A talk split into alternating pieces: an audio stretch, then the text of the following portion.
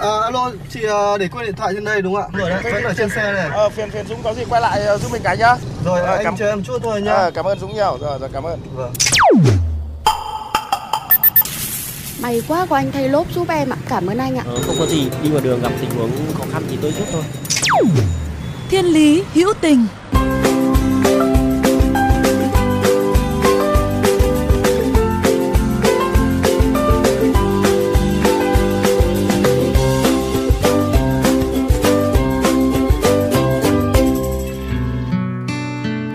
Các bạn thân mến, từ sáu giờ ngày hai mươi tư tháng bảy, thành phố Hà Nội chính thức giãn cách xã hội trong mười lăm ngày theo chỉ thị số mười sáu của chính phủ, theo nguyên tắc gia đình cách ly với gia đình, khu phố cách ly với khu phố, quận cách ly với quận. Cũng chính trong thời điểm này, nhiều gia đình đối mặt với những khó khăn, không chỉ về vật chất mà còn về những trợ giúp y tế cần thiết. Đó là lúc chúng ta biết rằng sự quan tâm của cộng đồng vô cùng quý giá. Và cũng nhờ vậy mà một sinh linh bé nhỏ đã được chào đời an toàn ngay chính trong căn nhà trọ của gia đình em bởi một nam nhân viên công tác xã hội.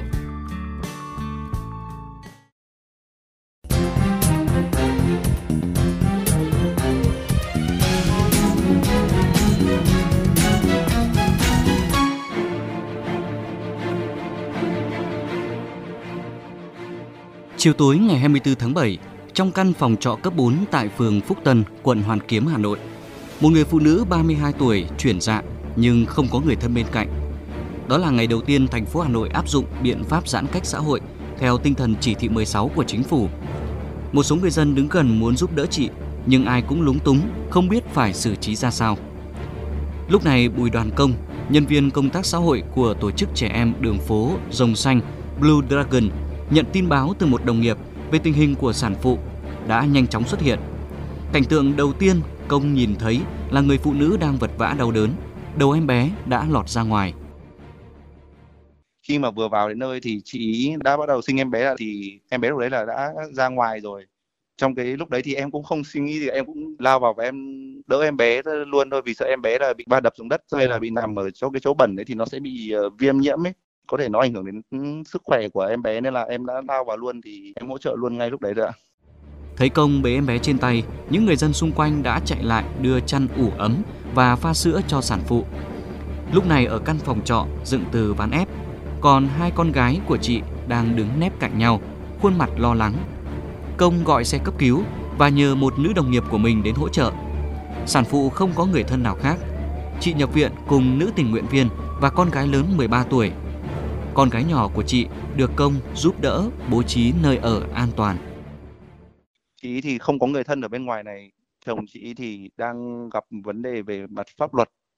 Mẹ chị thì ở quê thì rất là xa, mà bà cũng có tuổi rồi nên là cũng không giúp đỡ được. Ở ngoài này thì chị ở cùng với cả hai con nhỏ của chị, một bạn mười ba tuổi, bạn tám tuổi.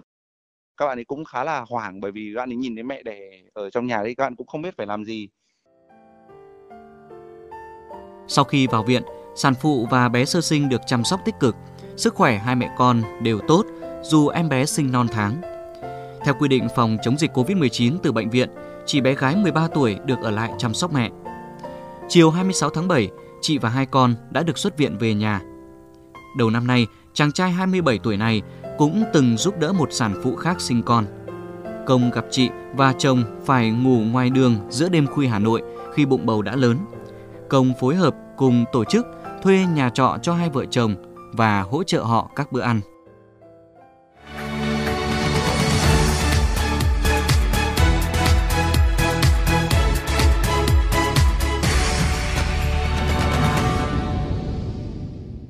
Việc giúp cho một em bé chào đời hẳn là một tình huống khá bất ngờ với bạn. Ở Blue Dragon thì em cũng đã hỗ trợ một trường hợp trước đấy là đưa một chị, cũng là một vợ chồng người vô gia cư, đưa vào viện đẻ, nhưng mà lần đấy thì vẫn kịp đưa vào trong viện và lúc đấy là tí đẻ ở trong viện, nhưng lần này tình hình nó nó nguy cấp hơn nên là lần đầu tiên em đỡ đẻ ở ngoài đời đã.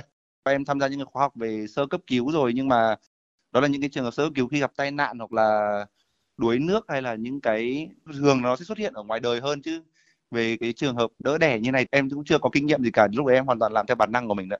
Vào thời điểm này khi mà dịch bệnh ập đến và thành phố đang phải thực hiện giãn cách xã hội, chắc hẳn là em cũng như là rất nhiều những tình nguyện viên khác giống như em đã phải chứng kiến rất nhiều những em bé lang thang cơ nhỡ hoặc là có hoàn cảnh sống rất khó khăn. Thì trong cái thời điểm dịch Covid diễn ra như thế này thì cái việc mà bọn em thấy được là những cái bạn trẻ đường phố khi mà ở trên Hà Nội này thì thứ nhất bạn ấy không có chỗ để ở và cũng không có chỗ để mà mua được đồ ăn, khó khăn hơn so với cả thời điểm mà xã hội bình thường. Bọn em cũng chứng kiến có những bạn là còn phải đi nhặt lại đồ ăn thừa của người khác để ăn hoặc là bới thùng rác xem là có cái món đồ gì để ăn tạm không. Thì đấy cũng là một cái cảnh mà thực sự mà nó là rất là đau lòng. Thì bản thân bọn em trong cái thời điểm này cũng cố gắng tập trung để có thể là đi tìm được các cái bạn trẻ đang gặp khó khăn ở bên ngoài để có thể hỗ trợ được ít nhất là lương thực, thực phẩm để các bạn ấy ăn, có thể tồn tại được qua thời gian dịch. Cộng với đó là các gia đình mà chúng em đang hỗ trợ cũng gặp phải những vấn đề về việc mất việc làm này. Họ là toàn là những người lao động tự do, họ là những người lao động phổ thông thôi, nên khi mà dịch bệnh đến thì họ hoàn toàn là không có thể kiếm được thu nhập. Blue Dragon cũng đang mua thực phẩm cũng như là đang hỗ trợ cho những gia đình nghèo ấy, trong thời gian dịch bệnh này có thể an toàn và có thể là đầy đủ được đồ ăn để có thể trụ qua được thời gian dịch ạ. Chúng ta cũng thấy rằng là giãn cách xã hội tại nhiều tỉnh, thành phố trên cả nước là một điều vô cùng cần thiết. Song điều này cũng khiến cho nhiều người lao động nghèo trở nên thiếu thốn hơn, chật vật hơn, nghèo khó hơn. Bạn có suy nghĩ gì khi mà chứng kiến những cảnh như vậy? Thật ra trong thời điểm dịch bệnh như thế này thì em cũng chỉ mong là tất cả những thính giả đang nghe đài vê o vê thì có thể là thứ nhất là đảm bảo an toàn cho chính bản thân mình trước đấy. Có thể là có những cái trường hợp khó khăn, có những hoàn cảnh, có những bạn trẻ đấy thì mọi người hoàn toàn có thể liên lạc với cả Blue Dragon để bọn em có thể kịp thời giúp đỡ các trường hợp khó khăn đó và có thể là có một tương lai tốt hơn và những gia đình khó khăn có thể là có được một cái cuộc sống nó tốt hơn đấy ạ.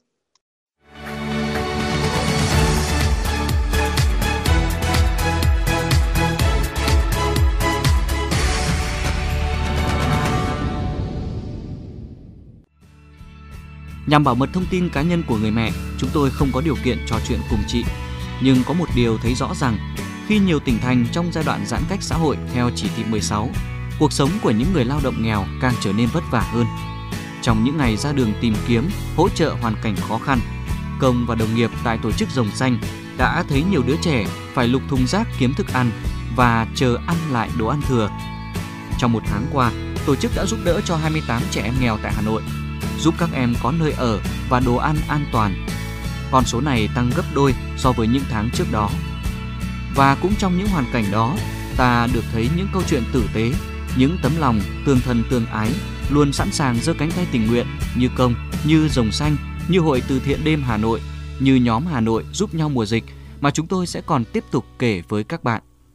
Còn bạn, nếu từng có trải nghiệm hoặc chứng kiến những câu chuyện về tình người, tình yêu cuộc sống trên con đường bạn rong ruổi hàng ngày, hãy cùng chia sẻ với chúng tôi qua fanpage Thiên Lý Hữu Tình hoặc email thiên lý hữu tình f m chín mốt a còng gmail chấm com.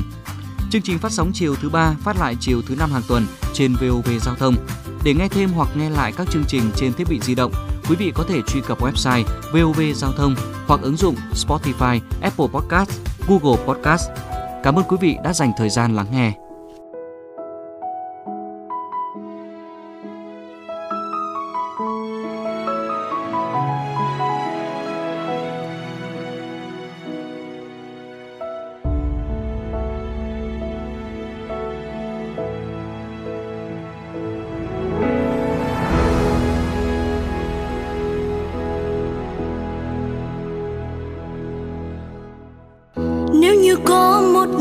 Dòng người sẽ thôi không còn đây, nếu như có một ngày giọt mưa kia không còn tốt lành, nếu như ánh mặt trời rồi mai sẽ không mang theo bình minh và nơi đây chẳng còn bình yên,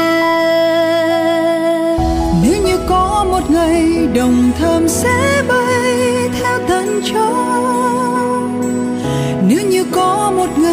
trẻ em sẽ thôi không được tới trường, cùng bên nhau xây đắp tình yêu, nước mắt chẳng còn rơi nhiều.